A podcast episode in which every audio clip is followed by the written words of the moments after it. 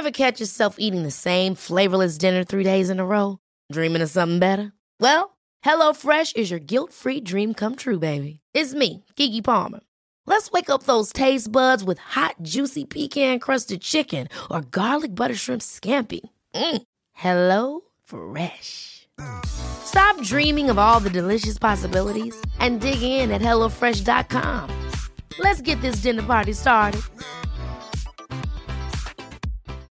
Millions of people have lost weight with personalized plans from Noom, like Evan, who can't stand salads and still lost 50 pounds.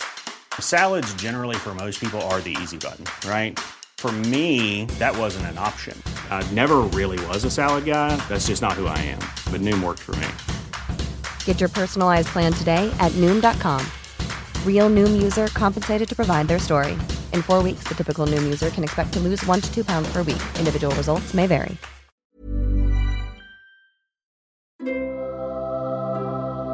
The Streams of Winter, live stream 19, Aegon the Sixth.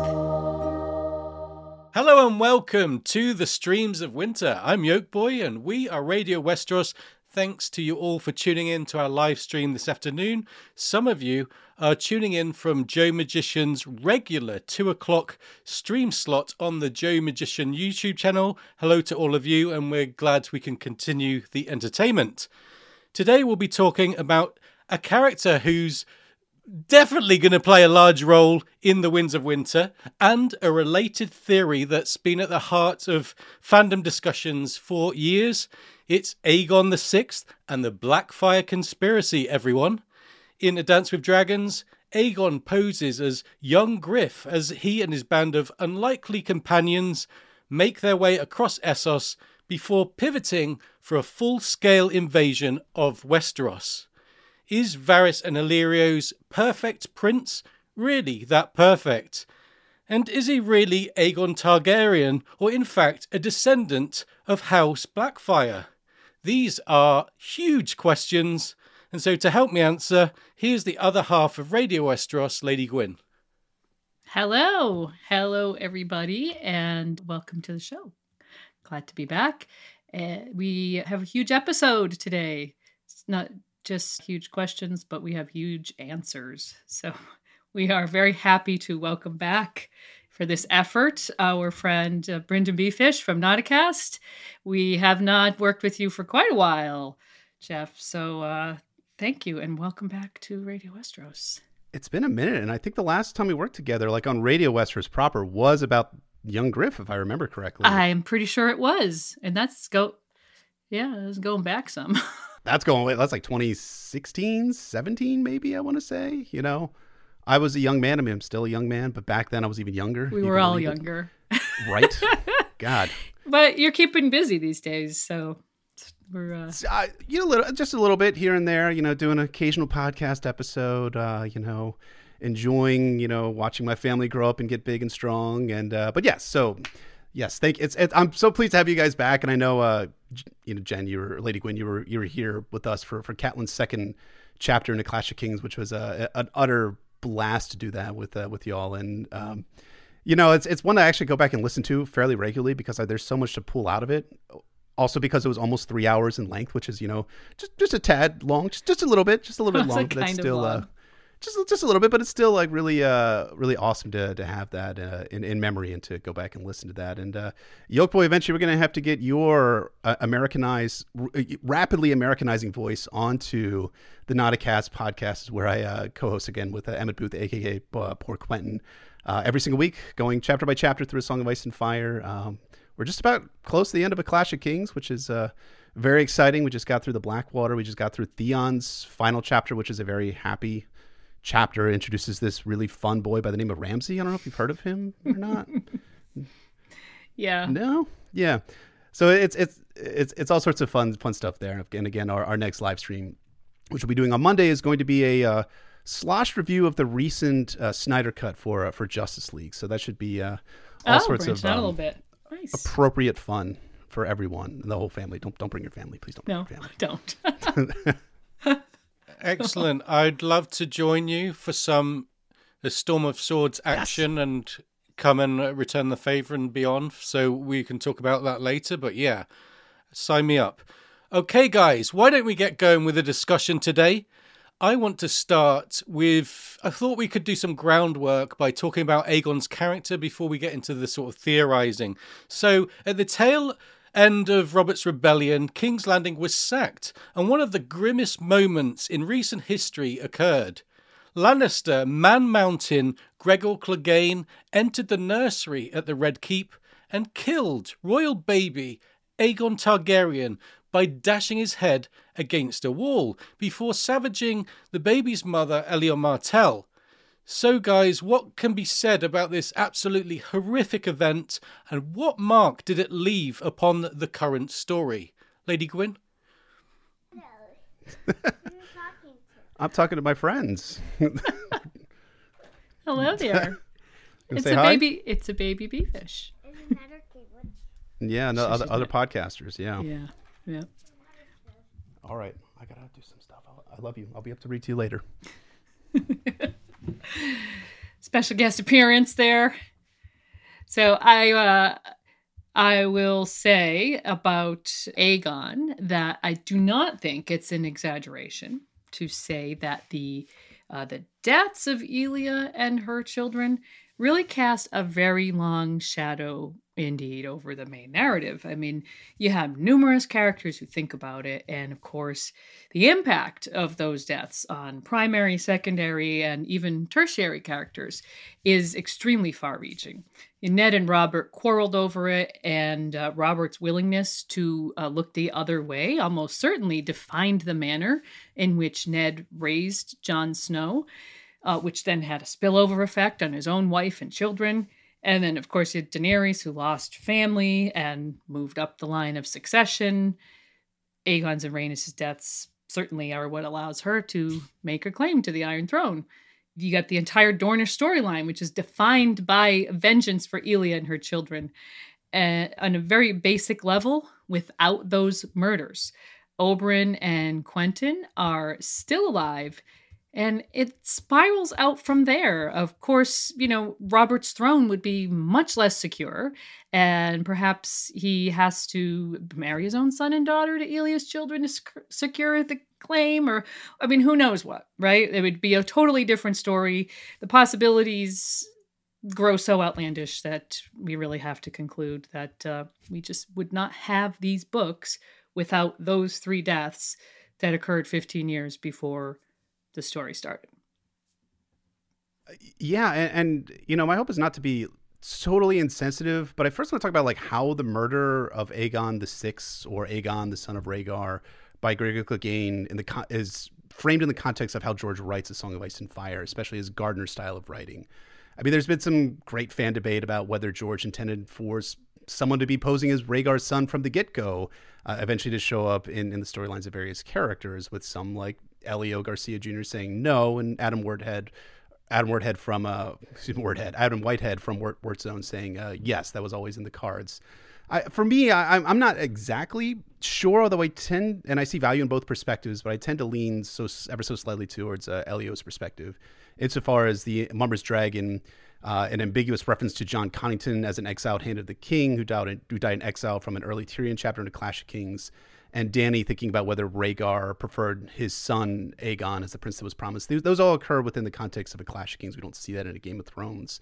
Then in Storm, we start to see references to to the Blackfyres, and why is that significant? Because I think George, at that point, we know this actually from things I'll, I'll explain later on. We know that George ended up deciding like on an outline for the story at that point between Clash and uh, A Storm of Swords when he realized that the story was kind of getting a- away from himself. So I, I- think like, you know, you can obviously the event is horrific and terrible, but I think the meta is important for understanding how A Song of Ice and Fire came into be, at least the published version that we see so far, and might lead to further revelations down the road.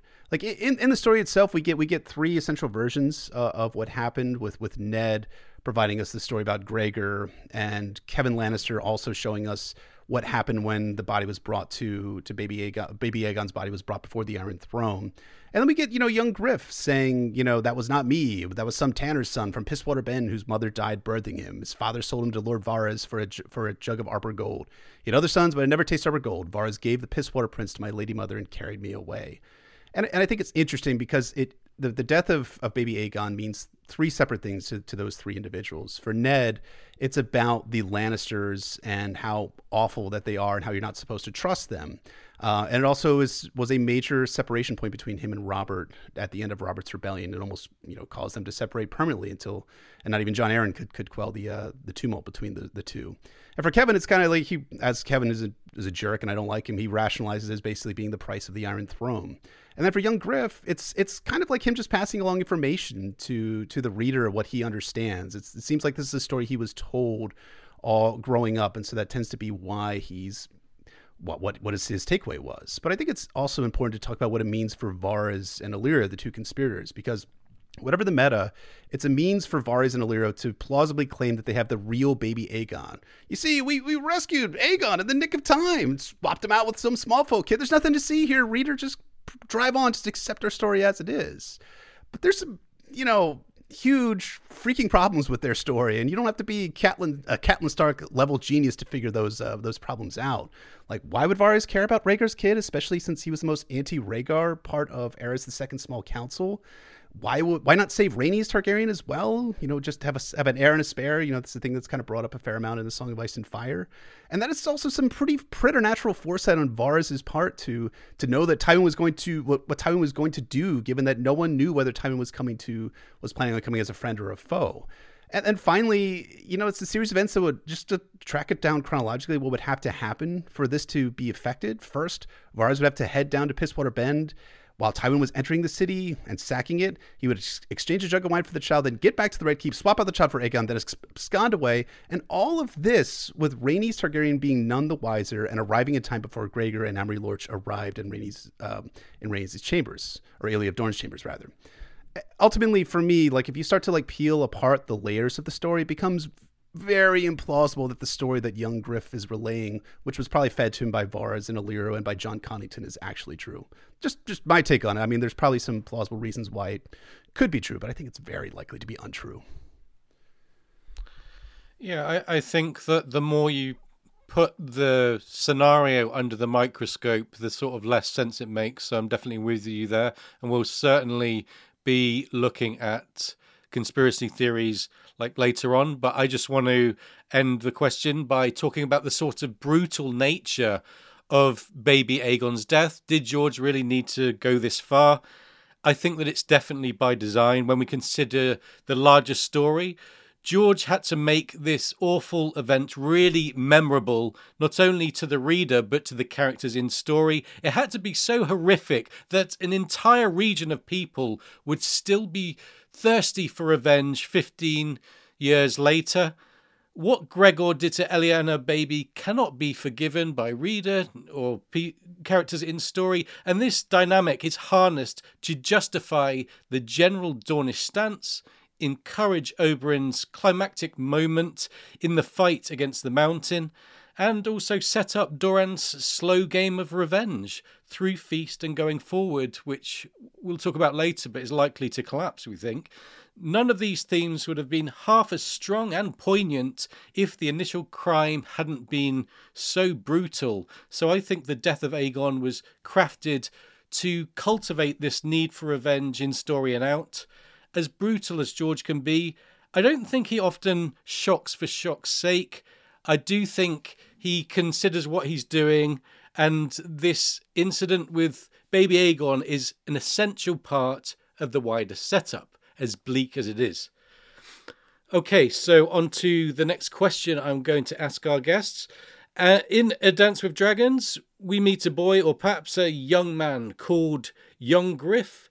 Tyrion is immediately suspicious of not just the boy, but of the whole cast of characters travelling east across Essos with him. Everybody aboard the Shy Maid has their secrets. Hmm. That's what Tyrion thinks, and the reader's thinking the same thing. The characters around young Griff seem to be a very odd mix of people. You'll agree with me there, I'm sure, who perhaps share common themes and goals. So, what can be said about this group individually and as a whole unit, Lady Gwyn? Well, they're obviously a collection of oddballs, exiles, rejects from you know, probably all different walks of life. Tyrion recognizes this about them and he kind of goes down the checklist. And it's very obvious to us readers that Jon Connington and Lemore are more than what they seem to be from the very start, I think. Rolly Duckfield turns out to be on the run for an assault on the son of his father's lord, that son being none other than the weedy and wispy Lorent Caswell of Bitterbridge, the current lord who we meet in Catelyn 2 of Clash Kings, incidentally, and also uh, Haldon Halfmaester. I don't think enough attention is paid to this guy, really. Half a maester. No, we this is a question that I don't really see the fandom mulling over. We we spend a lot of time thinking about some of these other people, but a half maester. I mean, did he leave the Citadel after, you know, forging a handful of links a la Oberyn Martell? Was he tossed out on his keister like Qyburn? Uh, he seems intelligent, so I don't think he flunked out what what is it that makes him half a maester? I have a lot of questions, and I hope that he, the relative proximity to you know presumably where he came from. Assume that he came from Westeros and obviously Oldtown at some point, and now he's a lot closer there than he was.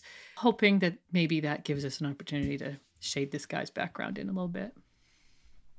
I think that's a, that's a great point. I think Haldon doesn't get enough attention and love because he's such an interesting dude.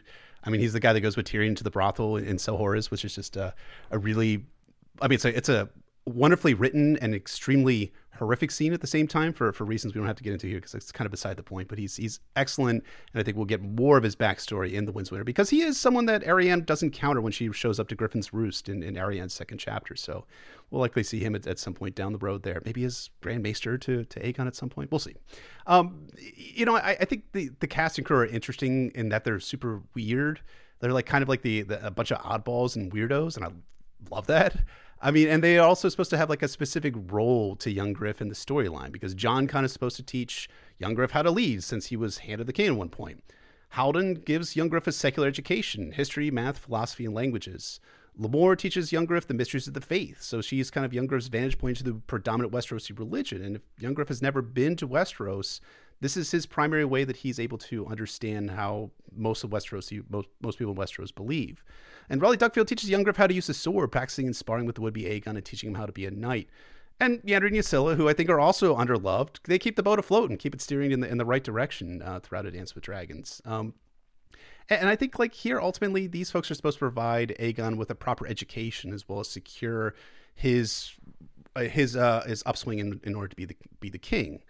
Uh, you know, Varys like talks about how Aegon has had a bunch of things that have he's been shaped since since birth to rule, and a lot of that can be found in the entourage that Aegon has around him. And I think it's a really impressive resume, right? I mean, just on paper, it seems great, but I got some concerns, shall we say? For instance, Young Griff has an impressive educational pedigree, but what he lacks is actual experience outside of a sterilized, danger-free environment.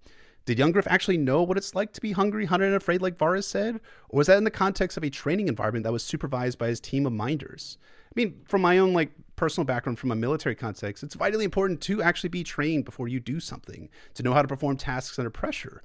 But I learned the most about how to be a soldier from actual experiences of being deployed and, and being overseas. And I think even if you take away the military context, there's a universal application in, in any and all career fields, including kingship, right? He's supposed to be a guy that needs to have practical experience under his under his belt. I'll talk a little bit more about that uh, down the road. But I figure we'll briefly, and you guys hit it, so how to hit it out of the park in your most recent episode about the conspiracies about who Lemore is. But I just want to briefly like put a put a little foot in for my little uh, pet tinfoil theory about who Lemore might possibly be here. Um, because you know he it's interesting because Tyrion is the one who can't figure out who she is, despite you know figuring out who Jon Connington was and who Aegon the Sixth was. But Lemore, he doesn't know who she is, and, and I love your guys' theory that it's Wenda the White Fawn, given the age. I think it works really well, and some of the other aspects as well, given uh, given all that stuff. But I want to advance my most tinfoily theory out there, which is that she is none other than Serra Mopatis, who you folks did, of course, mention in your episode. And I know, put, please put away your pitchforks and, and, torches. It's just a freaking theory. It's just a theory. Um, but, but, but so here's why I think like Serra makes the most sense as to Lemore really is. I mean, first let's talk about weaknesses. Serra is very very definitely died when the grayscale came to Pentos via Braavosi's ship that had the epidemic on board. And Illyrio says he has Serra's hands in his bedchamber encased in glass, so she's dead. You know, my theory is quashed, dead, case closed and I'm dumb and wrong, right? Yeah, probably. Tyrion, though, doesn't actually see Serra's hands. Illyrio just says he has her hands encased in glass, and Tyrion, in his drunken, nihilistic state at Dance of Dragons, accepts and moves on. Moreover, there's a fascinating piece of narrative evidence for the theory that Serra Lemore and how Illyrio parts with Tyrion. Tell the boy I am sorry that I will not be there for his wedding. I will rejoin you in Westeros. That I swear by my sweet Serra's hands. Like, maybe Illyrio is being a clever clogs here. I've been watching a lot of Peppa Pig recently by saying that Aegon will make it to Westeros via Serra's hands, a la Septa Lemore, aka Serra aiding him, right? Okay, that's a little bit of a stretch. I admit it. But uh, in terms of like the uh, overall evidence as well, I think you have this idea that Lemore had changed out of her Septa's robes into garb more befitting the wife or daughter of, important point, a prosperous merchant. A wife of a prosperous merchant, you say? The wife of a prosperous merchant like Illyrio Mopatis, for instance? That's who I'm thinking of. Um, moreover, Lemore says she has to change her garb to avoid the eyes of the people in Volantis to appear in the in the garb of a Septa. However, she phrases it kind of weird. Septa Lemore turned back to Prince Aegon. You are not the only one who needs hide. Why does Lemore need to hide in Volantis? What is the reason that she actually has to hide besides the fact that she's Westerosi? She doesn't want to draw attention to herself. And she also stays mostly on the boat of the Shy Maid the entire time they're in Volantis. Anyways, beyond the evidence on page, I, I do think that Serra best fits with someone who has a personal stake in young Griff, which is what we see demonstrated throughout A Dance with Dragons. And I think she would have a reason to see him succeed. But again, I admit it, it's completely, it's a, it's a little bit out there. And I think that George might reveal more in The Winds of Winter. I hope so. And I, I do want to say, if, if nothing else, I will now forever think of Illyrio Mopatis as Peppa Pig's papa. so, it's just perfect. That's great. Mm-hmm. Great one. Thank you for that. I think it's clear that uh, Jon Connington accepts Lemore, whoever she is, as a fellow member of the nobility. You know, he calls her Lady Lemore. And I feel like in their years raising a child together, he's probably formed his own ideas about who she is. And just like, you know, Aegon's secret identity was the worst, turned out to be the worst kept secret in the Golden Company, I kind of feel like Jon Connington and Lemore were both supposed to remain ignorant of who the other one really is. But look, they spent uh, many, many years together on that tiny little boat raising this kid. And I, I figure that proximity has led to many thoughts, if nothing else.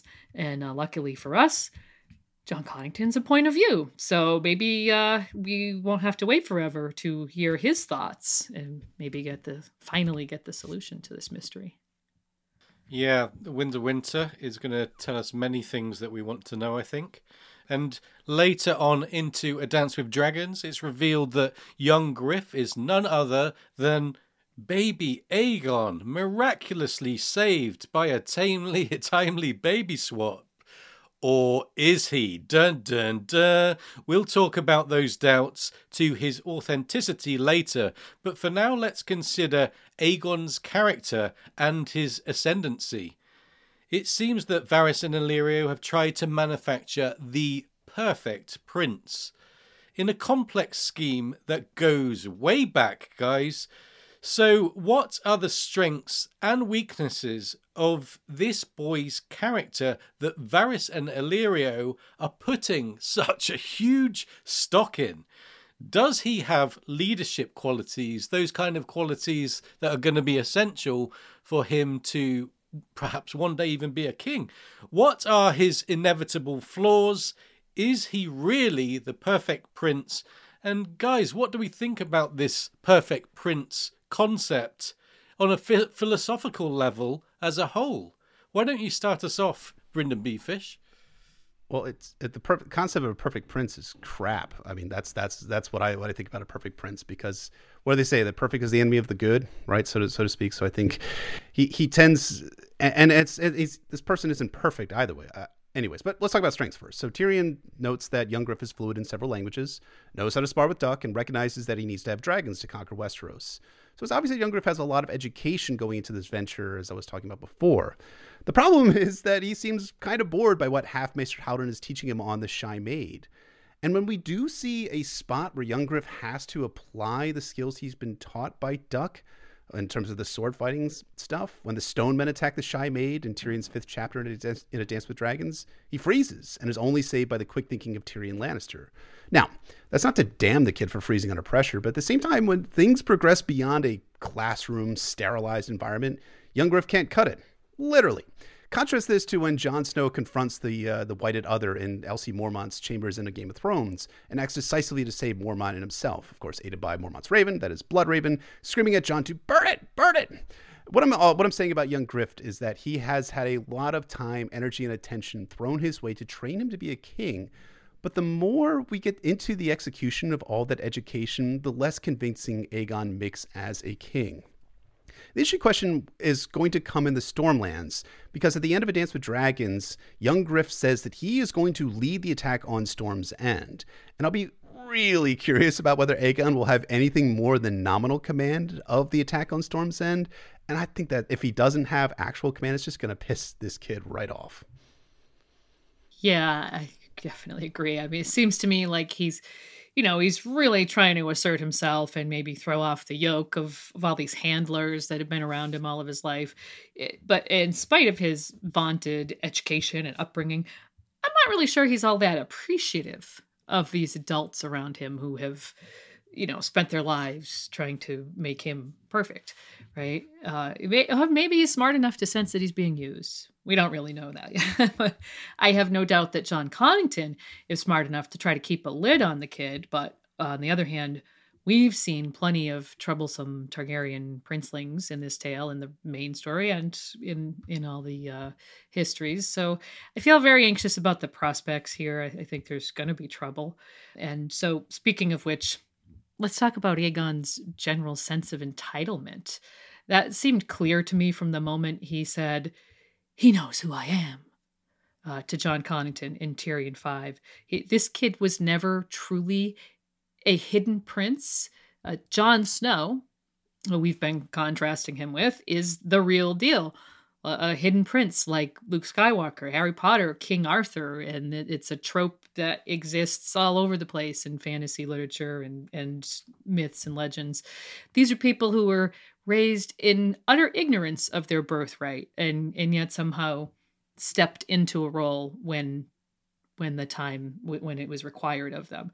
With Aegon, on the other hand, the entitlement just kind of rolls off him in waves. You know, whatever Varys and Illyrio's intentions might have been, I really think that their plans have backfired, uh, and that they've kind of created a little monster.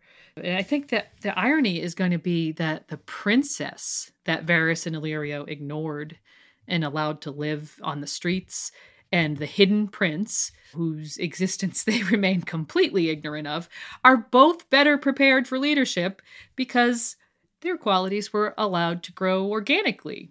And if you know anything about horticulture or idioms, you have no doubt heard of hothouse flowers they're very very fragile things when they're outside of their controlled environment that you were talking about jeff. And it, it strikes me as being a great metaphor for aegon while Dany and especially Jon are like these kind of humble and hardy native plants especially in the case of Jon, dare i say like kind of like a blue flower growing in a chink of ice. Neat. And yeah, I can't help but thinking about that classic scene with the cyvasse when Aegon sort of flips the board. Guys, I think that was in there for a reason. It's really to to tell us something, to really hit us over the head with this guy is not going to be a perfect prince. So we'll have to see what happens going forward. And um, Jeff makes some really good points about, you know, whether his leadership in leading the charge is going to be authentic or just some, something people are entertaining. The man who is overseeing Aegon's plans on the ground is the former Hand of the King and Westerosi exile Jon Connington, who was posing as Griff, Aegon's father.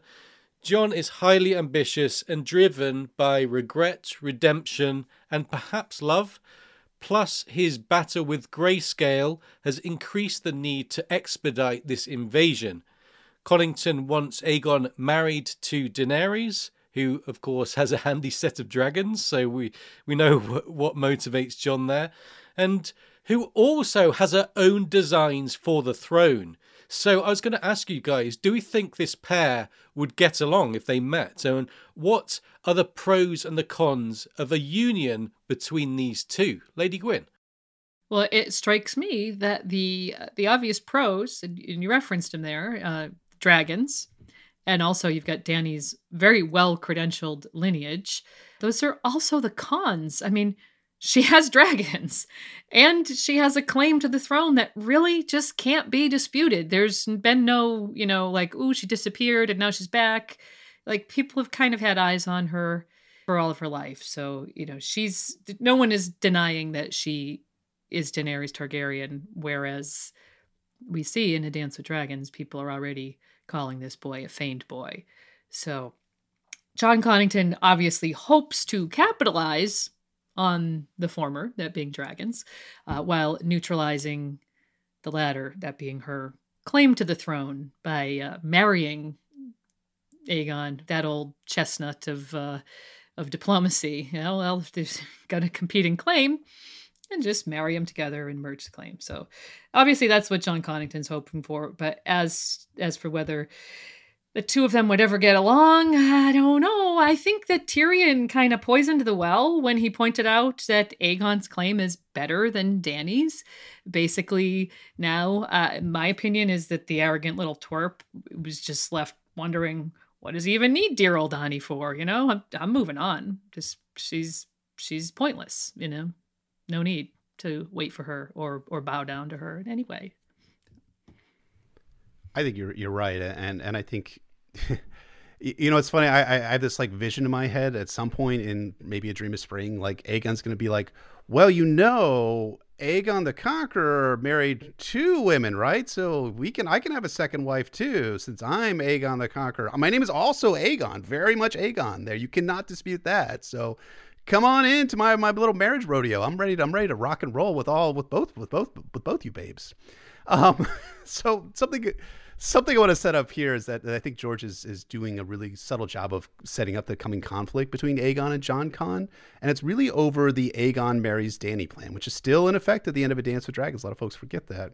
Jon Con wants to keep young Griff single to save him for Dany because he realizes that he'll need her, her army, and her dragons to rule Westeros. But Jon Con does note in The Griffin Reborn that the boy is less tractable now as Prince Aegon than when he was when he was young Griff. And I imagine that is one of those spots where the kid is going to buck his father figure there. Uh, we've all been there before, right? Mom and dad don't like your girlfriend or boyfriend, but she slash he is very hot, and you date her anyways. Then you get married, and I guess this hasn't happened to both of you. It's not, not important. I'm kidding. But there is a Arianne sized boulder rolling towards Storm's End to break up Jon Con's very, very special plans for young Griff to say singling, but definitely not mingling for Dany.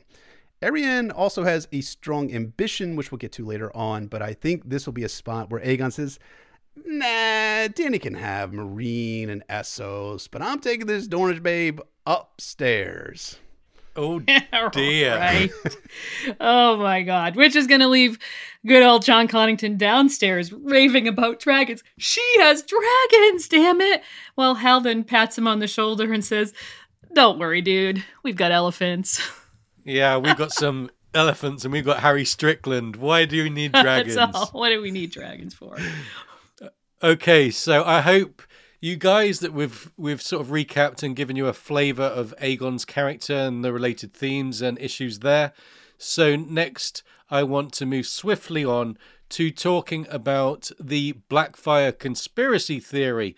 Many fans believe Aegon is not quite who he thinks he is. Fans wonder if the boy is actually a Blackfyre descendant unknowingly, posing as Aegon Targaryen in order to gain the invading forces certain benefits and support and so on. There are some great perks to being a Targaryen. Hence, he is known by many in the fandom as Fagon, meaning fake Aegon. And this is one of the more convincing theories to come from the fandom. I have no doubt about that. So, first of all, what would the proposed Blackfyre conspiracy add to the story? Because I, I, think with many theories, people don't give a sort of point to the theory and that devalues it. So, Brynden, why don't you tell us what it means, what it would mean to the story on that level?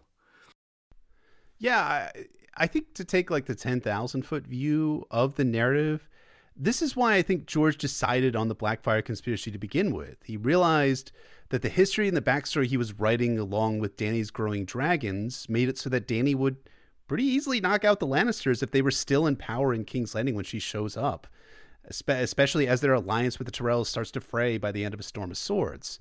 So the Blackfyres work to effectively complicate Dany's easy pathway to victory, and this will become much more evident as additional factions join with Aegon, Friends in the Reach, Faith Militant, Dorne, and of course Barristan Selmy. I'm kidding, that's only a theory.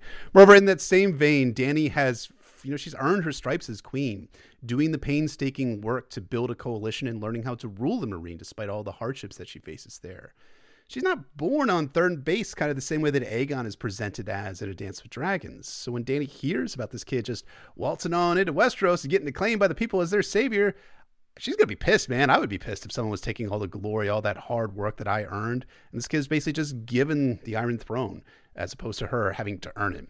But I also see a really interesting and distinct possibility. And I'm borrowing thoughts here from Eliana from the Girls Gone Canon podcast that Dany may think that Aegon is a big fake, or she may think that he's her last living relative. If the latter ends up being true, I think it's going to shroud the coming Dance of the Dragons with a sense of tragedy, right? Because Dany has to kill her last family member just as she watched her brother Viserys die in front of her in Khal Drogo's tent at Vaes Dothrak in A Game of Thrones. And if that's a dynamic that George decides to play with, I like to think it'll be somewhat similar to her thoughts about the Lhazareen town, what immediately happens after uh, two chapters after Viserys is killed, when when the when the Dothraki sack it. This is the price of the Iron Throne, as she thinks there. And switching back briefly to the meta side, the Blackfyres also serve as a bridging mechanism between the Dunk and Egg series of novellas and the main series, which of course connects events from the sword from the sword sword from the sword sworn sword and the Mystery Knight and any future Dunk and Egg short stories with Westeros in its present age. And I think that's uh I think it's smart on George's part to connect his his smaller stories with the main narrative. Lady Gwyn, what do you have to say? I, I think these are uh, good points, and really, essentially, we're going to boil Aegon down to narrative tension. This is something that George really excels at, you know, complicated tension devices. For instance, why have a civil war between two factions when you can have a war between five kings, right? Aegon certainly adds plenty of complication as you were just saying, you know, he's he's going to spoil Dany's lovely plans of sailing into Westeros and sitting on the throne that she is owed or that she you know that she thinks should be hers by rights. I tend to agree that Dany is going to start out thinking or maybe or maybe become convinced that aegon is that last living relative because that really fits well with her themes. It's going to mean so so so much to her she only ever had Viserys, and look, he was a shit, and she was completely aware of it. So, you know, she spends a lot of time thinking about family and home. And when she thinks that her long lost nephew might be there for her, I can initially see her really wanting to embrace him and maybe struggling, you know, even if that changes over time, really continuing to struggle with that. But what happens, you know, when she discovers that he has rejected her? He marries Arianne, steals her throne. And and then she finds out or begins to suspect Tyrion that he's an imposter. Huge tension there, right? So I mean, just adding to this sort of like uh, Dany is feeling so much tension. But stay with me here because, as interesting as all of this is, how in the world, after going through all of this with Aegon, her older brother's long lost son, is Daenerys Targaryen ever going to be able to trust or accept Jon Snow as Rhaegar's long lost son?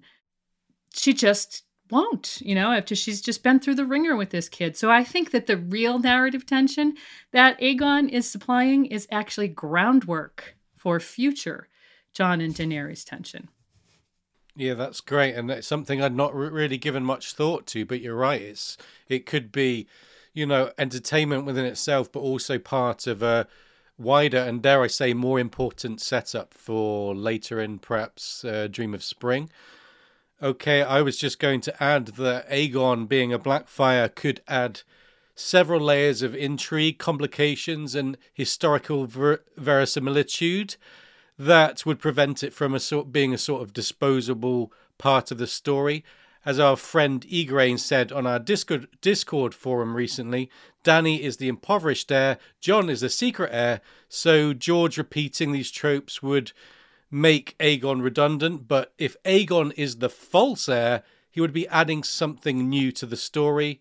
Altogether, we get a great deal of depth if the Blackfyre conspiracy is true, and I think that is one of the reasons why it's such a popular and widespread theory. Okay, so I want to talk a little bit about sort of how the stories evolved, maybe a little bit of meta discussion here. The Blackfyres are mentioned only after a certain point. For example, there is no mention of them in The Hedge Knight when you think there surely would be, being set so shortly after the reign of Aegon the Unworthy. Remembering George often likes to write in a gardener style, adding things as he goes along, Blackfyre theorists tend to believe this was an aspect to the story that came to him rather late on. So, was it always George's intention to, number one, make Aegon fake, Lady Gwyn? Well, this is subtly different from the question of whether George always intended to have a pretender figure from the start, which I tend to agree uh, with Jeff about since there there are so few clues that would lead in that direction in Game of Thrones, and the one place you would expect to see a really big clue when in Arya three when Arya accidentally eavesdrops on Varys and Illyrio, there's nothing, nothing. I've read that a hundred times, just trying to find a clue, and if there's one there, I've missed it. So. Uh, shout out to me if you think there's one there. I'd love to hear it. But as for the inclusion of an Aegon pretender specifically, that really seems to have arisen around Clash and the Hedge Knight in its nascent form and grown on from there. And since George is so influenced by real life history and takes a lot of inspiration from the Wars of the Roses, I thought I'd take a minute to point out that at some point, he must have realized that he could have his own Perkin Warbeck in A Song of Ice and Fire by turning poor little baby Aegon, who's initially just kind of a plot device, whose death caused all this tension between the main characters in the novels, into a Westerosi version of The Princes in the Tower. Uh, the story of Edward IV of England's sons who were imprisoned in the Tower of London by their wicked uncle Richard III and then vanished from history has captured people's imaginations for centuries. And while Aegon's tale is bloodier and more dramatic, as George's fantasy is wont to be, uh, it is really at its heart the same story of this cruelly murdered heir who actually may have survived. Uh, and by the way, the fact that the sons of Edward IV spoiler, didn't really survive. and that the pretender, Perkin Warbeck, was not actually one of them. This, and he was ultimately exposed and executed by Henry VII. In my opinion, speaks volumes about where George is probably going with our boy Aegon. So to circle back around and actually answer your question. by the time Aegon was introduced, I think there had been considerable groundwork laid for there being a pretender in the story, even if it may not have originally been this spe- specific person who appears to us in Dance with Dragons. Yeah, and I, I agree with, with all of that, especially the Perkin Warbeck stuff, which I think is a, is a fascinating thing that, that George liked to play with, where he like kind of picks and chooses his history and it's like, okay, I'm gonna kind of manipulate here, but of course because this is a fantasy story, I'm gonna make it much bloodier and has to be really uh, end in all, all in fire and blood at the end of probably Aegon stories. We'll talk about towards the end. Uh, so I, I've got a rough draft of an essay that I've been working on for you know two three years. As in, I've it's sat in my drafts folder for two to three years now, and I kind of open up once in a while and then immediately close it when I get depressed that I'm never going to finish it. But what better place to like talk about it than here with you guys? So you know, I talked about the meta debate about earlier about whether the Mummer's Dragon was in, you know, in George's mind from the outset. And I think still it's probably not until George was writing A Clash of Kings. Uh, so I think that there's actually maybe a little bit more complexity here, at least in the meta origins of the Mummer's Dragon, because it's not just Clash. It might also be found, the origins of the Mummer's Dragon might be found in the Hedge Knight, because they're introduced to Aerion Brightflame, who ends up getting exiled to Lys at the end of the story, that free city in Essos. And thereafter, in 1998, George was asked in So Spake Martin whether Aerion had any descendants. The answer that Aerion eh, may have had a few on the wrong side of the sheets, meaning that Aerion may have had some bastards in Lys. So what I kind of wonder is whether George was originally planning for the Mummer's Dragon line to come via Aerion Brightflame's descendants, and then he developed the family tree. The succession crisis of Aegon IV and ended up deciding on the Blackfyres as the origins for the Mummer's Dragon. However, George eventually fleshed out Aerion's descendants a little bit more beyond that kind of like, yeah, he might have had bastards with them, some of them maybe possibly still existing, some of their descendants thereof. In The World of Ice and Fire, we learned that Aerion's Ill- legitimate, not illegitimate, legitimate son, Maegor Targaryen, was put forward as a potential candidate for the Iron Throne at the Council of 233 AC. But because Maegor was just a baby and also the son of a fucking monster and also had the name of Maegor, the council said, uh-uh, no, no, no, no. And they're thereafter, Maegor Targaryen drops completely from the narrative with nothing. We don't know anything about this kid's life thereafter. We also know from Illyrio that the Blackfyre male line was extinguished during the War of the Nine Penny Kings after Maelys the Monstrous met the business end of Barristan Selmy's sword on the Stepstones. Of course, that means that the female line likely survived and lived on after the 260s AC. And it's interesting that we have yet to meet any female Blackfyre descendants, or have we? I mean, so much of this is speculation, and I get it, and it's but it's kind of fun to play with the speculation, especially since, we don't have George's uh, established uh, published word on it. But you know, Maegor, if Maegor survived and had kids, the probable range he would have kids was between the ages of 18 or 40, or roughly 251 to 271 AC. And Illyrio shows Tyrion a locket with her likeness, with a likeness of, a, of, his, of his second wife, Serra. And Tyrion sees, quote unquote, big blue eyes and golden hair streaked by silver, which are some potential Targaryen traits. So that could be Serra Mopatis who becomes Lemore, or it could be a potential descendant of Aerion Brightflame who has lived on from Maegor's line and from the bastard line of, of Aerion Targaryen and is living on thereafter. But I, I think, you know, you know, Illyrio, there's also the great theory, and I know, uh, Lady Gwyn, you talked about this on, on the old Westeros.org forum. It's actually where I found the original theory back in the day, uh, talking about the the Bright Fire theory, how, how Aegon is the descendant of both the Blackfyre line as well as Aerion Bright Flames line. I think that's still a potential possibility that George has in mind. But I think originally George was planning, maybe, this is his theory, planning for Aegon, a, the Mummer's Dragon, to be from Aerion's line before he decided that, hey, Blackfyre is a really cool name. So we're going to go with him being a Blackfyre. But maybe they can be the Bright Flames can be involved, mm-hmm. involved as well. What did we call that? That was called the Bright Fire, Bright Fire theory. I always used to get it confused and sometimes call it other thing, Black Flame. But I don't know. it's like. there is there's quite a lot of off, offshoot theories, isn't there? They they seem to be popular on the old Westeros forums, but some of them have endured. So I was thinking I wanted to talk about what's the evidence of George sort of edging in House Blackfyre into the narrative and into the canon.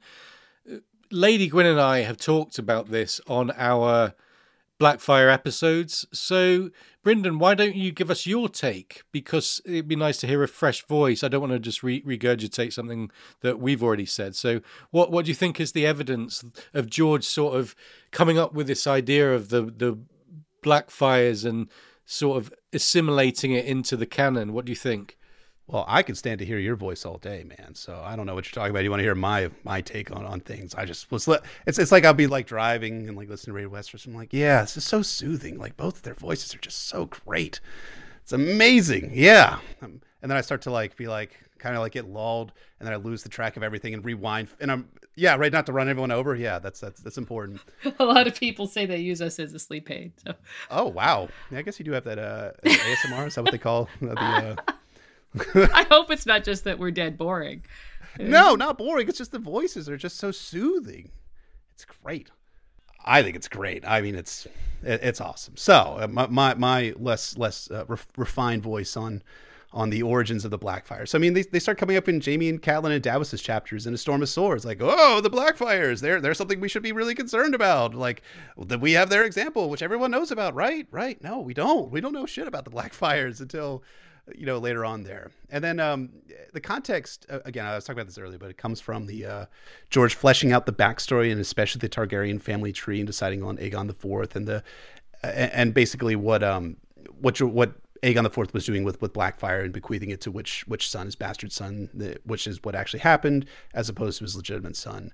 And uh, you know, there's a there's a Elio uh, Garcia Jr. and, and Linda Antonsson video from 2015, which they reviewed the Hedge Knight, and they talked about getting George's notes from 98 and 99, um, basically where they were talking about that George's that we start they start that George starts to actually write these guys into the narrative around that time. So, and it was actually right after Clash Kings was published. And that's why there are no Blackfyres until we get to A Storm of Swords when George is actually doing the, the, the backstory.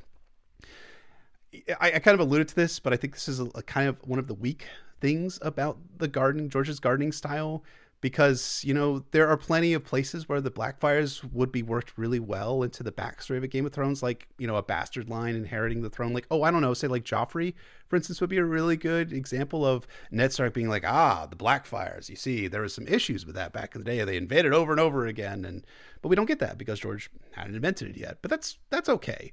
Um, but it's just a little bit of a small weakness of, of the gardener style, and of course he probably didn't have the Mummer's Dragon in mind until he was writing A Clash of Kings. Even when we're on a budget, we still deserve nice things. Quince is a place to scoop up stunning high-end goods for 50 to 80% less than similar brands. They have buttery soft cashmere sweaters starting at $50, luxurious Italian leather bags, and so much more. Plus, Quince only works with factories that use safe, ethical, and responsible manufacturing. Get the high-end goods you'll love without the high price tag with Quince. Go to quince.com/style for free shipping and 365-day returns. Quality sleep is essential. That's why the Sleep Number Smart Bed is designed for your ever-evolving sleep needs. Need a bed that's firmer or softer on either side? Helps you sleep at a comfortable temperature? Sleep Number Smart Beds let you individualize your comfort so you sleep better together. JD Power ranks Sleep Number number 1 in customer satisfaction with mattresses purchased in-store. And now, save 50% on the Sleep Number limited edition Smart Bed for a limited time. For JD Power 2023 award information, visit jdpower.com/awards. Only at a Sleep Number store or sleepnumber.com. Yes.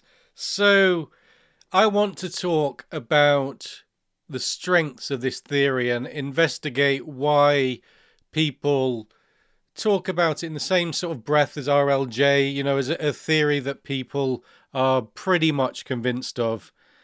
So, what are the strongest piece of evidence, pieces of evidence that this conspiracy is true and exists, and how do they fit together to present a convincing case that this Aegon is in fact a Blackfyre. Why don't you begin us, Lady Gwyn? Well, I'm just going to start on a kind of a, a higher level on an overview, um, because I, this is such a watch it grow plot line as we've been discussing, and I do think it is one of the finer examples of George kind of gardening away there, uh, and and he does he manages to take that foundation in spite of the weaknesses that Jeff noted, but he takes you know very few early references. This he's got this relatively disconnected Aegon eh, from a Game of Thrones, and then he gets the Dany House of the Undying stuff, the Mummer's Dragon in Clash Kings, and and he got these sneaky references to Blackfyres that he adds in by Storm of, Sto- Storm of Swords, and and it really starts laying course after course with the Blackfyre material full on in the Sworn Sword, which is you know full full on after the first three books of the of the series have been published and the first Dunk and Egg story as well. From from there on out, he's he's laying a convincing enough plot line that kind of feels if you stand back like this and look at it, it really does have a feeling of being revealed to us slowly over time because that's exactly what the author wanted. Damn it. It, it doesn't feel like it's be- happened that way because it didn't exist in the first place until you get into this level of real deep analysis and and, and picking it apart. Uh, but if you, you know, to most readers, they're reading this and, and they're saying, oh, yeah, look, here was a little clue way back there. I think that's that's great, and and I think it, that's exactly what George does. Is like as as soon as he realizes that the Blackfyres are going to be a big part of the story, he's like, Blackfyres everywhere, Blackfyres, Blackfyres. Everyone's talking about the Blackfyres and all the invasions, and it's it's like, oh, well, this must be important. We should uh, keep keep this in mind for the future. What does it mean? What does it mean? Um, so, so one of the things that, that George does, as, as you were saying, is that he like takes the Mummer's Dragon vision that Dany has in the House of the Undying, and then probably is extrapolating that out to what's likely going to be the, the fate of Aegon coming forward. And then you know, there's things like evidence, in, in especially in, in, A Dance with Dragons, especially when you get the the Golden Company. Like, why would the sellsword company that is always back to the Blackfyres participating in restoring the son of Rhaegar Targaryen to the Iron Throne? Hmm. I mean, Illyrio tries to give like this, like, oh, red or black doesn't actually matter, but you're like, dude, you're so full of shit, bro. Um, but it's uh, it's great. Uh, I, I think that uh, that George does a really good job, and even Tyrion realizes that there's something more in this venture besides coin uh, for for for Illyrio, and is it's like it's weird. And even Tyrion's like Tyrion's like basically being like the voice of the reader here. Like it's so weird that you guys were always supporting the Black Dragon, and here you are supporting the Red Dragon. Weird that like wink wink nod nod. George is saying to us like weird. And then you know you you I don't want to repeat what you guys brought up really well in your, in your latest episode, but this Septon Meribald story about the clanking dragon and the black dragon sign washing up uh, with rust after Lord Darry cut it down is, is another piece of, of strong narrative evidence uh, for, for this theory being true. And then, you know, I, I bring this up because I think it's really interesting because I'm, you know, I've been doing a lot of the meta stuff and analysis recently, but an early draft of what became Tyrion's third chapter to Dance with Dragons was actually the second chapter when, when George read it, but not important. Mentions that Illyrio wanted to give young Griff his blessing. So remember in, in the published version, Illyrio shows up with Tyrion and they meet up with uh, Rolly Duckfield and Half Maester Haldon. And what actually happens in the in the draft version of the chapter is that, and here's the quote Haldon eyes Tyrion and then begins to speak in another language. Tyrion cannot tell what it is, but he thinks it might be Volantene. Tyrion catches a few words that come close to High Valyrian. The words he catches are queen, dragon, and sword. Sword is the most interesting of those three concepts that are introduced there because of something we'll talk about a little bit more. I don't want to, I don't want to spoil it, but it's potentially speaking about a very specific sword.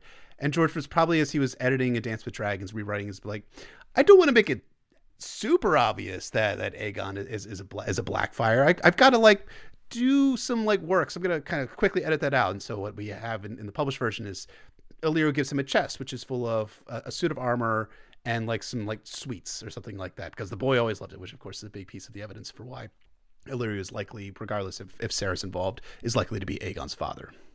Yes, I do wonder which sword in this discussion about House Blackfyre it is that you're alluding alluding to. Mystery. Okay, I, I, think the evidence is really strong, and I appreciate what you guys have said. And of course, a lot of you out there are very familiar with these lines of evidence. But I want to talk about something which f- is a simple observation, I think. But for me, you know, it, it hits home. The Blackfyres in in recent history just kept coming back. You know, they didn't give up. Aegon the Aegon the Fourth opened Pandora's box, Westeros has this huge problem that manifested in not one but five rebellions, and we're just expected to think that George wrote this in and then suddenly, you know, gave up on the Black Blackfyres and their cause. Like, where did it go? Where where was this headed? And it, as if the whole ca- catastrophe was merely written to just be a note in his world building. I don't believe it. The Blackfyres are defined by their persistence, and we know if there was a Sixth Rebellion, it would come from Essos, it would be promoted by a bunch of exiles, and would centre around the Golden Company. Like I said, this is a, a detail which doesn't get discussed, but the absolute dogged tenacity of the Blackfyres is something I want to sort of shine my light on. And I always consider what George was thinking when he made them strike back to varying degrees of success or failure, time and time again, generation after generation, and how this all looks in Aegon the Sixth, in, in the light of Aegon the Sixth invasion from the shores of Essos, with a curious selection of exiles by his side. It just fits together too well. I, you know, I, I just don't think the Blackfyres are you know, a stroke of his pen designed to be world building verisimilitude purely. I think that there's got to be some greater meaning to why he brought them in and why they they get their own section in the world book that's pages long. Okay, so in the Blackfyre backstory, the key moment in history is when Aegon the Unworthy legitimized his bastards, which led to the creation of House Blackfyre Aegon bestowed the famous Targaryen blade, which we were alluding to earlier, Blackfyre, to his son Daemon. And as a result, a succession crisis and schism was created that caused multiple rebellions and much strife in the Seven Kingdoms. I know that you know, we, we're privy to Catelyn's thoughts and she thinks about how much damage it did. So, whatever happened to this symbolic blade, Blackfyre? And do we think it will make an important appearance in A Song of Ice and Fire, given that it could carry so much narrative weight just in one blade? What do you think, Brynden? So I, am going to borrow heavily from from Aziz from History of Westeros, who I believe is, is in the chat. Hi Aziz, I miss you, buddy. Um, in, in, which you know he he talked about that the sword Blackfyre never actually appears in in text, referenced in the five books of A Song of Ice and Fire. It's only actually in a lot of the extra textual material. Um, but you know, it's interesting because the sword just kind of disappears given all of the extra textual material that we have there. Because the pro Red Dragons, the Targaryen army, never reclaimed the sword Blackfyre from the corpse of Maelys Blackfyre, who was said to be the last person who wielded the sword. And you would imagine that they would have reclaimed the sword had they uh, had they found it, because it would have been a major propaganda coup for the for the Red Dragons. So it seems likely that the Golden Company, those that survived, took the sword back with them to Essos. And as I was talking about earlier about that earlier draft from A Dance with Dragons, which sword was it? I don't know. Maybe Blackfyre? The chapter implies that Illyrio has possession of that sword Blackfyre and was planning to give it to young Griff. It seems like the idea here was for young Griff to show up to the Golden Company corral with the Blackfyre in hand as a means of impressing his army of sellswords that remind the new leadership of the Golden Company and his origins. But in the published version, the scene is rewritten to cut the material completely out of the book. Again, why? Because George is like, it's too obvious. Need to kind of roll that one back a little bit. So I'd guess that maybe Illyrio still has the sword in his possession in Pentos, or maybe even the Golden Company now has possession of the sword and will give it to young Griff at some point, maybe at his coronation ceremony. That seems like a logical place to do it. At the same time, the sword is such a huge deal in the backstory, despite again not appearing in the five published books, that there's little doubt in my mind that it's going to be important for the Winds of Winter. Most of Westeros probably doesn't care about the sword Blackfyre because it's been 40 years since the Blackfyres were an existential threat to the realm. However, Varys and Illyrio know the power of symbols of, as Varys famously says to, to Tyrion in A Clash of Kings about the shadows on a wall. The sword Blackfyre could be one such symbol, the Conqueror's Sword, returned by Rhaegar's son. A, few months ago, I wrote this essay in which I theorized that George parallel wrote Aegon's arc in The Winds Winter, all the Arianne and Jon Connington chapters, alongside of the Dance of the Dragon story, which he was writing during that same time frame, 2012, 2013, 2014, which dominates a lot of what later became Fire and Blood Volume 1. In Fire and Blood, we get this passage after Aegon II Targaryen calls together his allied lords to hail him as king. Every visible symbol of legitimacy belonged to Aegon. He sat the Iron Throne, he lived in the Red Keep, he wore the Conqueror's crown, wielded the Conqueror's sword, and had been anointed by a septon of the faith before the eyes of tens of thousands. Grand Maester Orwyle sat in his councils, and the Lord Commander of the Kingsguard had placed the crown upon his princely head, and he was male, which in the eyes of many made him the rightful king. His half sister, of course, Rhaenyra, the usurper. To me, that's a super awesome historical foundation for what young Griff will arrive in Westeros with. Every visible symbol of legitimacy. The sword, I think, is going to be the cherry on top of those symbols of legitimacy. What Illyrio and Varys are probably hoping is that the sword will serve to enshrine young Griff with the optics of Aegon the Conqueror, Jaehaerys the Wise, Daeron the First, the Young Dragon, and maybe Daemon the First Blackfyre. At least the chivalric, you know, story we get about him. Not just just not the Blackfyre part. No need to bring that up whatsoever. Think about it. Don't even think about it. Just think about how awesome he was. Not his name at all. well, what what interests me about this sword is that it it probably is going to be used exactly like you say as a symbol of legitimacy.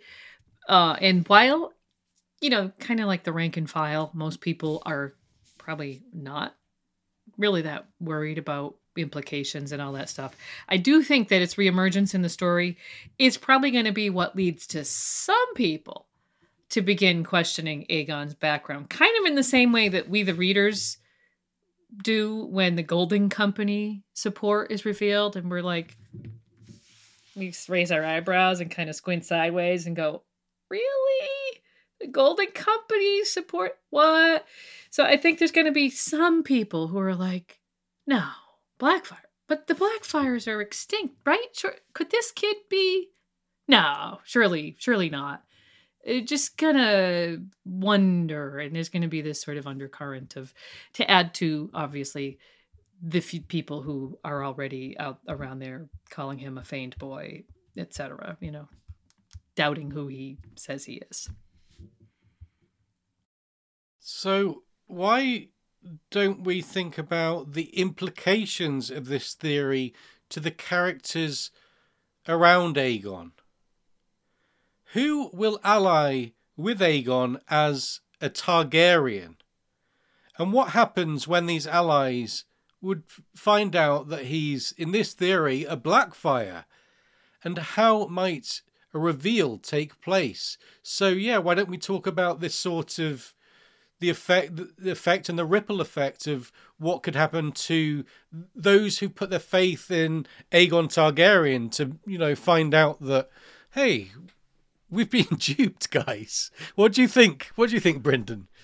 Well, you know, as one who's never been tricked once in my entire life, I think I would be a little upset if I had learned I was tricked. But, I, you know, it's you know, Lady Gwyn was you was bringing up earlier about how how Aegon is coming as Rhaegar's son. He's not coming as a Blackfyre. He's not coming as one of these usurpers to the Iron Throne, because the, seemingly the people who are, who are in charge of the Golden Company learned their lesson. They learned that you know the fifth time after five times of Westeros saying no, maybe it's about like kind of like rebranding a little bit. You know, we got to rebrand and, and put our brand out there in the form of, of Rhaegar's son, who is very, very popular.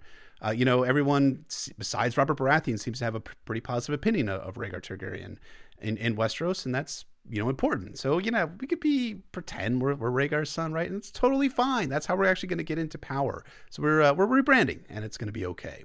Um, you know, I think we, we could talk briefly about like Aegon's allies that are going to be there because of him being a purported son of Rhaegar Targaryen. You got Dorne, who's going to show up, obviously, with with Arianne being there.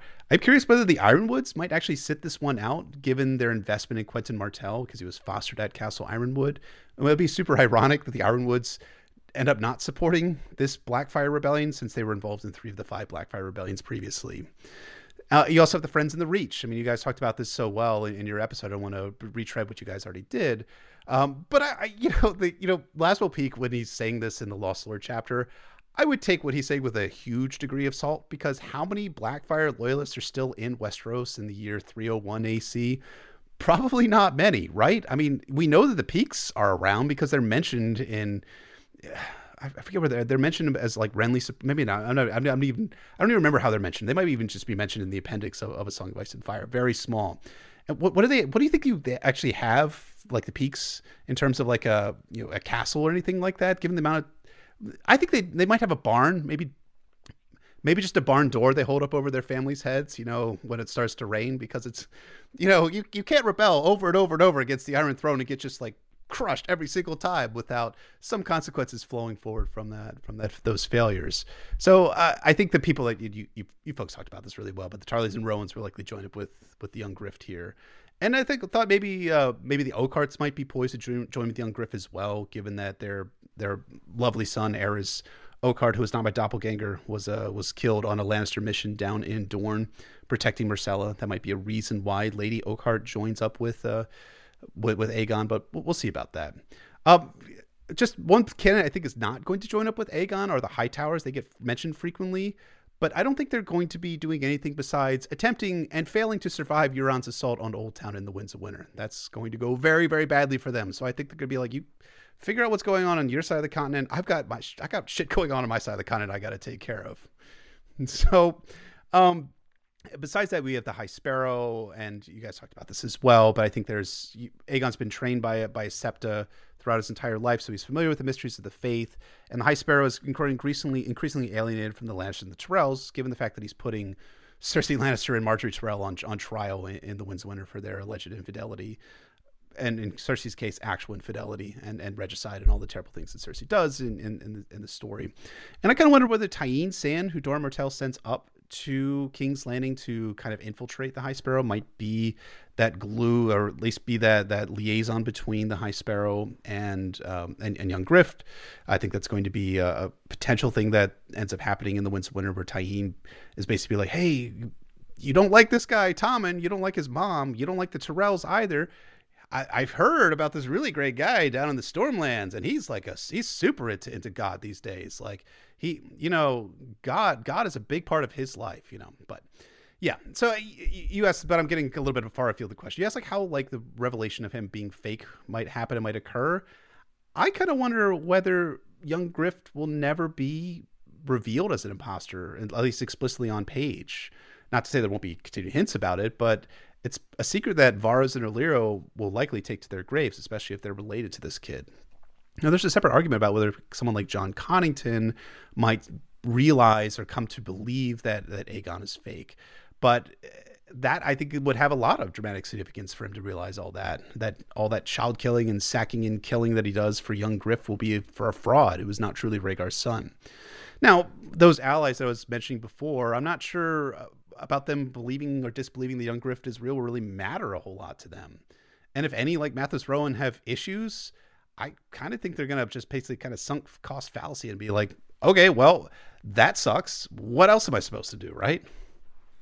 Interesting points all round. I, I was just thinking when you mentioned the Hightowers, I just want to take the opportunity to shout out our new episode, which is going to be wrapped tomorrow, that will be on the rollout. We are going to the Reach, guys, in our next The Winds of Winter primer. And if you enjoyed and you, you're intrigued by what Brynden B. Fish was just saying about the Hightowers and the Euron's potential attack on Oldtown, well, we've got the episode for you. And back to the question the two sort of parties I'm really interested in finding out about this Blackfyre, proposed Blackfyre plot are the Dornish, if they ally with Aegon, of course, and Jon Connington, as Brynden B. Fish was talking about. Both Doran and Jon Con have personal reasons to be pro, specifically pro Targaryen. And so I don't believe a dragon is a dragon from their point of view. I don't think that sort of excuse is going to wash over them and they're just going to carry on about their day. A Blackfyre reveal could shake both of them. They would certainly feel duped, very heavily duped, I think. And I wonder about these two characters experiencing the fallouts from Aegon's later arc in a sort of parallel. Both are patient, long game players who might suddenly have to go all in with Aegon's invasion, and perhaps both are headed for these parallel tragedies ultimately revolving around Aegon's defeat. Whether a clumsy or untimely Blackfyre reveal by, by Varys or Illyrio will actually hasten that defeat is something I really think is worth considering. And I, I like this idea that after all this time, Varys and Illyrio make some crucial mistake at the end of their game regarding this Blackfyre reveal, and their entire house of cards comes tumbling down around them. And that could, of course, involve Doran and Jon Connington. What do you think, Lady Gwyn? I think uh, you know, I think you're right. These these two people are heavily invested for their own very personal reasons, Doran and Jon Connington. I think that narratively speaking, that they both kind of need to know, or at least strongly suspect, that they've backed an imposter or that they should have played their hand differently before the curtain comes down for them, as I indeed think it will for both of them. They're both seem to be doomed in story. So I see this very much as kind of an end of arc revelation or regret that won't have a huge impact on Aegon's story, but will have a huge impact on Doran and Jon Connington. And we, so we might never actually see publicly a reveal, though if the sword comes into the story, like I said, maybe that's where suspicion starts to be raised. But I think that those people who support Aegon that we mentioned, Dorne and the Friends in the Reach and the Faith, and, and anyone else who joins Aegon specifically because they oppose Cersei, which I think will be a lot of what's happening, these people are going to have no choice but to continue supporting him because the alternative is uh, more than a little unpleasant. So, you know, they, they may suspect, there may be questions, serious questions, but I think a lot of these people are just going to have to go, yep, okay, this is Aegon Rhaegar's son. No matter what those people or things are saying over there, we're just going forward with this and, and we're all in. So I don't think it's ever going to be like a kingdom wide revelation and he's, you know, yanked off the throne necessarily. Yeah, it's interesting. And will we even know? Like Brynden said, we could go all this time and it could be ruminated on by POV characters that Aegon could be Blackfyre without ever really being explicitly confirmed. There's just so many options for how it could come down, and I think all of them are equally as intriguing. So we've talked about Aegon and his his character, his personality, and his situation, and then we moved on to the Blackfyre theory and tried to sum that up in a nutshell. Although I know most of you are already familiar with it, but now in this next section, I want to talk about the future, make some predictions, talk about where Aegon and this, I think, probable Blackfyre backstory is going to take us in the Winds of Winter and beyond.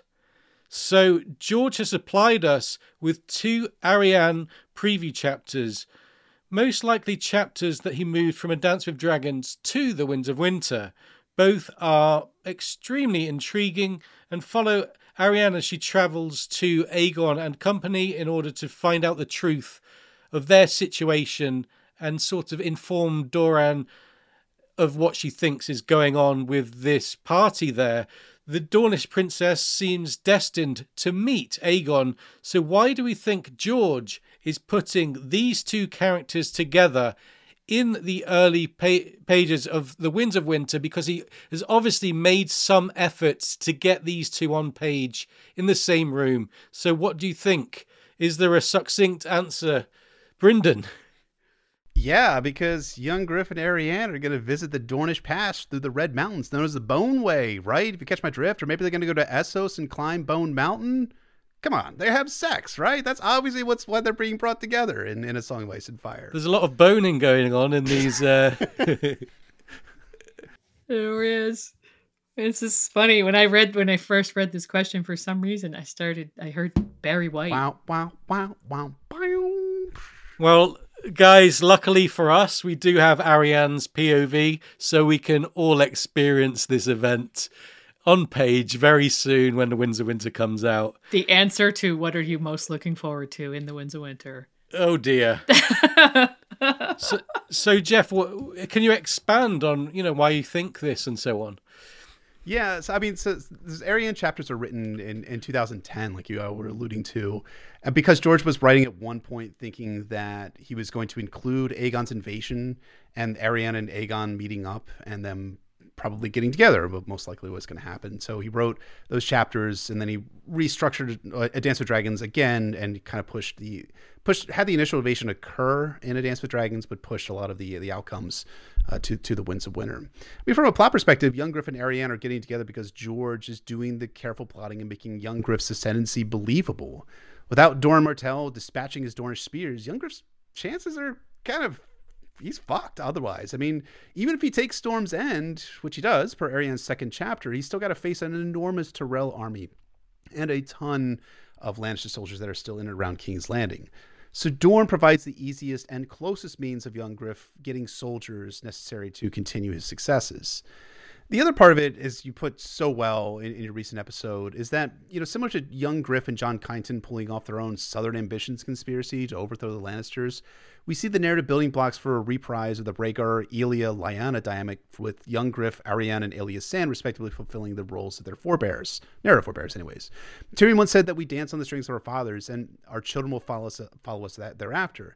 And I think that's some writing dynamite to have this occur within the, the, this generation. This is a another way that a permutation that we see of our dancing on the strings of our of our parents you know, it's kind of an almost aside, even if you want to talk about why it's important. I think that Arianne will be the proximate fulfillment of Cersei's one more younger and beautiful prophecy from Maggie the Frog.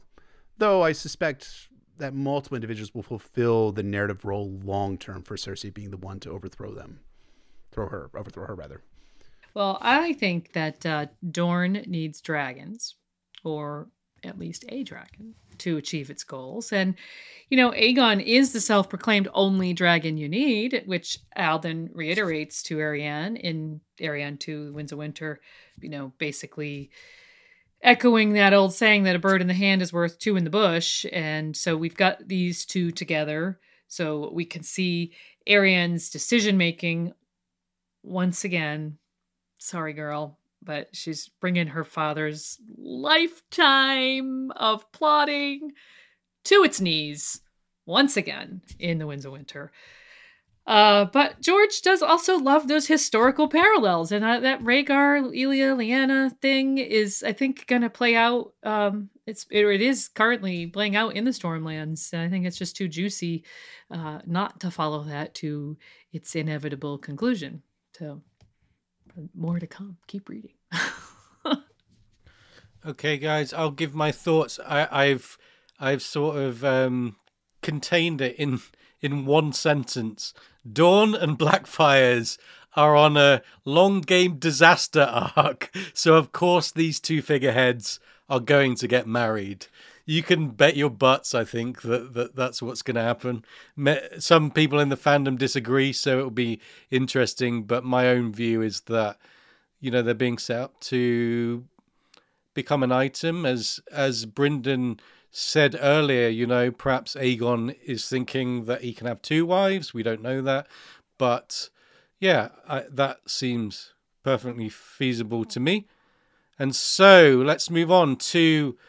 I want to talk about the meaning of Aegon on the meta level. You know, what what's his purpose in the story? And in A Clash of Kings, Dany consumes an hallucinogenic concoction called the Shade of the Evening, uh, when she's at the house of the undying in Qarth, everyone knows this. She sees strange visions of the future and at one stage witnesses a cloth dragon on poles. And Dany later tells Jorah about that cloth dragon. Mummers use them in their follies to give the heroes something to fight. So it's noted that Mummer's dragons serve this meta function. Perhaps this is George with his you know, giving us a little wink there. Many fans believe Aegon is the Mummer's Dragon from these visions. Does this mean that Aegon exists purely as an obstacle for Dany when she comes to invade? Does he serve any other purpose from that? I mean, is is it reductionist to claim that, that that's really what he's there for? Brynden B. Fish. It's a great question, and, and I think like when you think when you think about like narrative and how writing goes, any secondary character is supposed to serve the story of a primary character, right? So, yes, but no at the same time. It's always yes and no when it comes to George's work when about whether these characters serve various purposes or not. Because I don't think that I, I think the young Griff is in like his primary narrative purpose in Dany's arc is to be the block for her, but at the same time, I think there's more to his story. I mean, I, will briefly talk about this. Like, there's there's a maybe this idea, and I wrote this uh, essay a long time ago about maybe Young Griff as a meta commentary on George's writing of the five year gap of how George wanted to kind of paper over all the training aspects that would have led to Bran and Arya, Sansa, Jon, and Dany learning how to rule and just like poof, like throw them out there in the narrative as being like, ah, now they're in their twenties, and Dany's been ruling Meereen for five years, and Jon's been Lord Commander of the of the, of the Night's Watch for five years. But you know that George decided that wasn't really effective storytelling. And so he ended up deciding to abandon the five year gap and wanted to show the painstaking details of what it means for Jon to be the Lord Commander of the Night's Watch, what it means for him to have to like gather up food and make loans with the Iron Bank, and what it means for Dany to have to learn how to plant trees and do these really difficult marriage alliances with Hizdahr zo Loraq in order to, in order to bring peace to Meereen and have these competing claims for a hand in marriage from Quentyn and Hizdahr and Daario Naharis as well. So this this is this is all really important writing uh, and this just goes for writing advice for anyone who's reading these books. Like it's, it's important to show the struggles of your characters moving forward. But young griff doesn't have that right? He's got about seven paragraphs in dance where he's like okay he's learning languages philosophy and history learning how to how to how to do sword fighting and leadership and he's good to go right? Yeah. Does that feel satisfying to you? No it doesn't feel satisfying to me and that's intentional i think on george's part so I think that could be something that George is doing on the meta side of things. And you know, we talked we talked about this, uh, we talked about this a little bit before, but he Young Griff really contrasts strongly with especially Dany and Jon because he's kind of really a striking parallel to Dany, but especially Jon Snow. You got Dany, who's actually been hunted, who knows what it's like to be hungry in reality. I mean, she was nearly starved to death on the Red Waste. She's had numerous attempts on her life in a Game of Thrones, a Clash Kings, and a Storm of Swords. Probably that's that trait is going to continue throughout the, the narrative. And you know, Jon, he's the hidden prince archetype who's been protected by the Eddard Stark archetype. I mean, come on, like in this in the Lost Lord, Jon Connington is literally wearing a wolfskin cloak like Ned Stark. For, for Pete's sake, like we can see that George is playing with these archetypal roles here. But instead of grooming Jon to take the Iron Throne, Ned hid the boy away to protect him from the dangers of Robert. And that's quite the contrast for what Jon Connington and the others who have hidden the boy have done, because they're only doing that temporarily to give him a royal education, then reveal him dramatically in order to seize the Iron Throne. Jon Snow, as a member of the Night's Watch, has learned the hard tasks of ruling and has had various mentor figures who have imparted valuable lessons in ruling wisely, mercifully, and sacrificially. Ned Stark, Jeor Mormont, Qhorin Halfhand, and Mance Rayder have shown him the contours of leadership and what it actually means to be a leader. And he's been demonstrating that leadership in his short tenure as Lord Commander of the Night's Watch. Additionally, Jon has learned how to prioritize the defense of the realm over political advantage in the culmination of his arc in A Storm of Swords, when he accepts the Lord Commander position of the uh, Lord Commander position of the Night's Watch over Stannis' offer to become Lords Jon Stark of Winterfell and Warden of the North. Contrast this with young Griff, who is being driven by his minders to seize the Iron Throne. Is there anything resembling an ideology behind taking the Iron Throne? Is young Griff promising justice? Is he promising equality, help for the small folk, defense of the realm against the others? Not that I've seen. And that myopic focus on power at the expense of any reform measures is supposed to make us look sideways at young Griff as power for its own sake leads to terrible results. Look at freaking Joffrey or that terrorist Renly Baratheon. And this also like continues on the, the, the themes I was talking about before about dancing on the strings of our parents and our shadows on a wall. These characters like Jon Con and Varys and Varys and are, and others are looking at young Griff as a means of satiating their old wounds. Whether it's the Golden Company restoring his secret Blackfyre to the Iron Throne to soothe the wound of having the throne stolen from Daemon Blackfyre, soothing wound that's 100 years old and that only two living people in Westeros know about Bloodraven and Walder Frey, who are actually alive at the time when that maybe occurred. At least Walder Frey may have been alive during the first Blackfyre Rebellion, but Bloodraven, who is sort of alive, I guess, at this point, was the one who's definitely alive then. Walder Frey was alive at the second Blackfyre Rebellion, as we find out in the Mystery Knight. Or, you know, it's also like Jon Connington, too, who's projecting his desire to avenge Rhaegar to silence the bells of his shame over not defeating Robert. And all that leads to that theme I was mentioning earlier about how we're all dancing on the strings of our fathers and our children will dance in our stead. And then finally, I think Young Griff serves as a kind of Quentyn Martell figure for the Winds of Winter. Because Young Griff kind of reads like Quentyn, someone who someone else is sent on an extremely dangerous mission to ameliorate a decade old wound. I mean, was Quentyn Martell a bad guy? I, I don't think so. But he's just a kid that's in way over his head and a kid that his father, Doran Martell, has projected his desire of vengeance onto. The end result Quentyn dies in Meereen after a dragon roasts him. And, I, have always found some of Quentyn's closing thoughts on A Dance with Dragons haunting. The dragons, Prince Quentyn thought. Yes, we came for the dragons. He felt as though he might be sick. What am I doing here? Father, why? Four men dead in as many heartbeats, and for what? Fire and blood, Quentyn whispered. Blood and fire. The blood was pooling at his feet, soaking into the brick floor. The fire was beyond those doors. We're, we're, probably never going to get a POV chapter from Young Griff where he'd think about that, but I can't imagine Young Griff seeing all the death and carnage and destruction he brings and not thinking similarly as, as, as Quentyn Martell here. And I think the scale is much more than just four people dying and, and more that died right after that that chapter in A Dance with Dragons. Scale of all that fire and blood is going to be enormous, especially when Dany arrives to dance with him in A Dream of Spring. It, it's because Jon Con failed Rhaegar, because the Golden Company failed the Blackfyres. And I think that's really soulful writing to have all of that flowing from young Griff and from his storyline. So, yes, he's obviously an obstacle for Dany, but he means so much more, at least to this guy, me. I, will definitely say that you know th- that I really enjoy Jon Connington and the the fact that he's sort of our eyes on Aegon really puts meaning into it beyond Aegon being a plot point. I, you know, emotionally connects me to to these scenes, and that's only going to grow. So, I mean, on one hand, like like Brynden said, yes, you can say, all right, he's there to serve that, you know, reduce it to, to that bracket. He's there to be an obstacle. But when you start becoming emotionally invested, it it doesn't feel like that, and it's up to George to continue and grow that in the Winds of Winter. I think he will. I think that I, I feel invested in this plot line, even though I know that it's going to end in disaster. Okay, so guys, on to our final question of the day that I'm going to ask you two. Aegon is a character brought in late on in the story. How far will George take Aegon's mission? Will the boy take King's Landing or die fighting Danny before he even gets the chance? Perhaps there are other eventualities that you guys can envision, and this is probably even perhaps beyond the winds of winter, right? This could be into the early pages of A Dream of Spring, even. So, what do you think, Brynden B. Fish?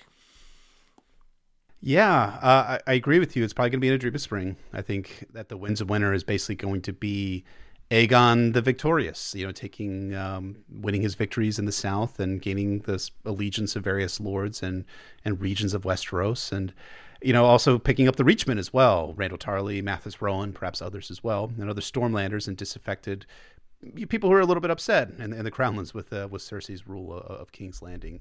And then I imagine he's probably going to attack King's Landing, and I think it's going to be the centerpiece of, of the final chapter of the final chapters that are either coming from Jon Con or Arianne's perspective. And I think he will likely take the city with the help of the Faith Militant uh, who will probably open the gates for them because you know we learned from Cersei's chapters in A Feast for Crows that the Faith Militant, the Warrior Sons, have a couple hundred knights that are sitting inside King's Landing right now, and more and more are coming each and every day. So there's going to be a quite a large army of people who are not super happy with Cersei Lannister or with the Tyrells that are sitting in King's Landing. And I think if the High Sparrow ends up siding with Aegon, which I think he will, I imagine that they're going to be dispatched out to go uh, clean up some business and open some gates for for Aegon's army and I think thereafter, I think people are going to be pretty happy that Aegon won. Like, God, Cersei is gone. She's gone. The witch is dead, or she probably won't be dead, but she's gone. I don't have to deal with her anymore. She's not going to stop misruling the city. Here's Aegon. He's awesome. He's handsome. He's a Targaryen. He's Rhaegar's son. And, you know, they're probably going to acclaim him as the dragon. You know, Dany's vision from the Mummer's Dragon is yet to be fulfilled, but I do imagine that is something we're going to see from probably an Arianne chapter in the Winds of Winter of people hoisting Aegon up in, in cloth banners, and you know that's going to be the the Mummers the Mummers Dragon, so to speak. That the prophecy will be fulfilled, and then of course dragons that are sighted on the horizon. Danny lands in Dragonstone, and oh boy, that's going to be a real fucking shit show for that this kid. I, I, don't think there's going to be any other way to look at young Griff's end state than through the prism of what happens in the House of the Undying. Because the thing that some people folks forget is that the Mummer's Dragon vision is encased in the lie that Dany has to slay, one of the lies that she has to slay. And I think that ultimately means both killing young Griff as well as killing his claimed as being a dragon, so to speak. Yeah, this is essentially how I see it as well. You know, that especially that Winds of Winter is going to be all about Aegon's ascendancy in Westeros. And uh, I want to just touch back on the historical inspiration I mentioned earlier. Perkin Warbeck, Warbeck was a pretender to the English throne at the tail end of the Wars of the Roses. He was eventually defeated by Henry VII and was at first allowed to live at court, which was a show of mercy that ultimately proved ill advised because people continued to try to use him to front their rebellions. And eventually, Henry had no choice but to execute him. And I could see this being very much along the lines of what Dany could be faced with because of the aforementioned, you know, he's her long lost relative. She could struggle with the idea that maybe she owes him some sort of mercy. Maybe she should just kind of give him a seat at the table or, you know, be like, yeah, that's my my little nephew over there and, and try to kind of keep him around. Maybe you know she she's definitely going to be feeling the regrets and and recriminations for all these deaths that are inevitably going to be laid at her door from Viserys to Drogo to Quentyn and and who knows who else. So I, I could see her really kind of not wanting to outright kill this boy but I do think that in the end like Henry VII with Perkin Warbeck she's probably not going to have a choice and that's like you said it's it's going to come down to looking at it through the prism of uh, the the things that we see in the house of the undying and the uh, slaying that lie. She might not really want to go through all of those you know all those things all, all that fire that she has to pass through in order to get to her end state uh, but probably won't have a choice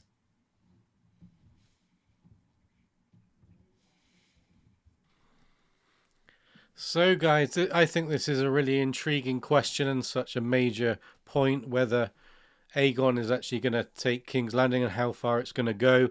I've gone back and forth in my mind many times whether he's going to take King's Landing, and currently I think it's a no. Being on his way to do so before having to face off against Daenerys is a better fit, I think.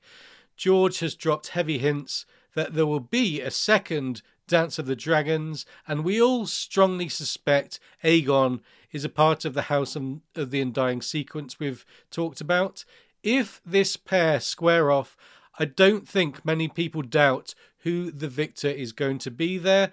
Perhaps the real question is how Aegon will be defeated and how the showdown is going to be set up. For example, could Aegon somehow come into possession of a dragon? And to what extent will he hurt Daenerys and her troops and her cause? Because George is certain to not make things too easy for Daenerys if she um, overcomes this obstacle. I think there has to be a you know a literary cost to her. These are great questions, perhaps for another time. But one prediction I will commit to is that this will all happen away from King's Landing. Although, to throw a bone out there, I will also remind everyone that George has asserted that there will, could be several more people sat on the throne before we're done, and I do concede that could be used in the argument that Aegon will take King's Landing. So, only the Winds of Winter and A Dream of Spring know the full truth, and this is yet another plot line on top of all the others that we are excited to see play out. Okay, so Brynden, thank you very much for joining us. You've been a wonderful guest. This is like your th- fourth or fifth time with us. You know, we love having you on. It's always a, a great time and you bring some great analysis. I'd like you to tell us about your podcast called Not a Cast, how to find you, and, you know, what's on your schedule at the moment. Well, so thank you uh, both of you for having me. It's a pleasure as always. I'm basically like a third cast member of the Radio mm-hmm. Westeros crew. you point. earned that in the Battle of Fire episode. I've earned this. God damn it! It's Stannis Baratheon and the Battle of Fire and Aegon the Sixth and the live stream. No, I'm, I'm, I'm teasing. I, I love listening to you guys. I, I, think it's um, you know, it's it's it's a joy when you when your your episodes pop into my uh my feed, and I, I highly appreciate what what you both do for the fandom and keeping everyone invested in this series, despite it being ten years since the last book was published in the in the main series. And uh, you know, having all this, hopefully by the time you're like in your fifty or 60th stream of winter, we'll have the winds of winter finally, where you can, uh, you know, put it up, put it on there. But uh, but as as Yolkboy or, or Lady Gwen flashed up there, yes, I'm a co-host on the on the Notacast podcast with uh, Emmett Booth, aka Poor Quentyn. You can find us at Notacast, asof.podbean.com. I don't normally say the, the, the website because normally people are listening to it when we're when I get to announce that. And then you can also uh, find me on Twitter at Brynden B. Fish. You can find me on Reddit at Brynden B. Fish. You can find me at Wars and Politics, of Ice and Fire WordPress.com, where I have a series of essays about Aegon known as Blood of the Conqueror. It's about it's about a 37, 38 part series. So, you know, you probably should print it out and you should put it in a big, like big ass binder and then you flip it through and I'll expect a book report afterwards from a on that. But um, yeah, so like, like I said at the beginning of the episode, we're we're just about finished with with a Clash of Kings now, so we'll be uh, doing that. And uh, you can catch us. We, we do live streams every Monday night at nine nine p.m. East, EDT is Eastern Standard Time. I don't know what the D stands for. Is it? Do you know what it stands for? Daylight. Daylight. daylight. Eastern Eastern daylight, daylight, Time. Since we sprung ahead, I think we're on EDT. EDT. All right. So yeah, you can find us on, on Monday nights at nine p.m. EDT, where we do our every single episode. And uh, yeah, again, pleasure as always to be joining you both. Uh, Matt, you look you're looking more like the Christ every single time I see you on these streams. Yes. No further comment. heresy. uh, well, thank you so much. Thanks, Jeff, for being here. I really do appreciate it. Uh, thank you all in the chat for being here. And, and you know if you're not in the chat if you're just watching if you're watching and not chatting that's fine too uh, we appreciate you don't forget to like and subscribe and of course join us for another episode or of the streams of winter in two weeks no i'm sorry ah, our our schedule has been condensed. It's one week. It's next Saturday. We're going to have Eliana from Girls Gone Canon here to talk about Arion Martell. So we're continuing the Stormlands discussion. And as well, we have got our next episode coming up very soon, which is uh, all about the Reach, as Yolkboy mentioned earlier. So stay tuned for that. And uh, as I always do, I won't say hello and thank you to people in the future as well. Thank you for uh, joining in on the pre recorded video or podcast version. We appreciate you. Yeah, thanks to everyone for the support of the live streams. There will be more. And a special shout out to all the mods in the chat room who make this all possible, make sure everything's above board. Thanks to each and every one of our patrons who continue to support us. If you want to support us as a patron too, check out our Patreon campaign, which includes all manner of incentives, including invites to our new Discord community. Wow, we're having so much fun. If you're a patron, you know, come on the Discord. We're, we're having a great laugh every day. And of course, if you're a patron, you do also get uh, a staggered early release to our new episode of, of The Reach. And that's very exciting, I think. So, you can get shout outs and whatnot. Check us out on patreon.com. So thank you guys. Bye for now, everyone.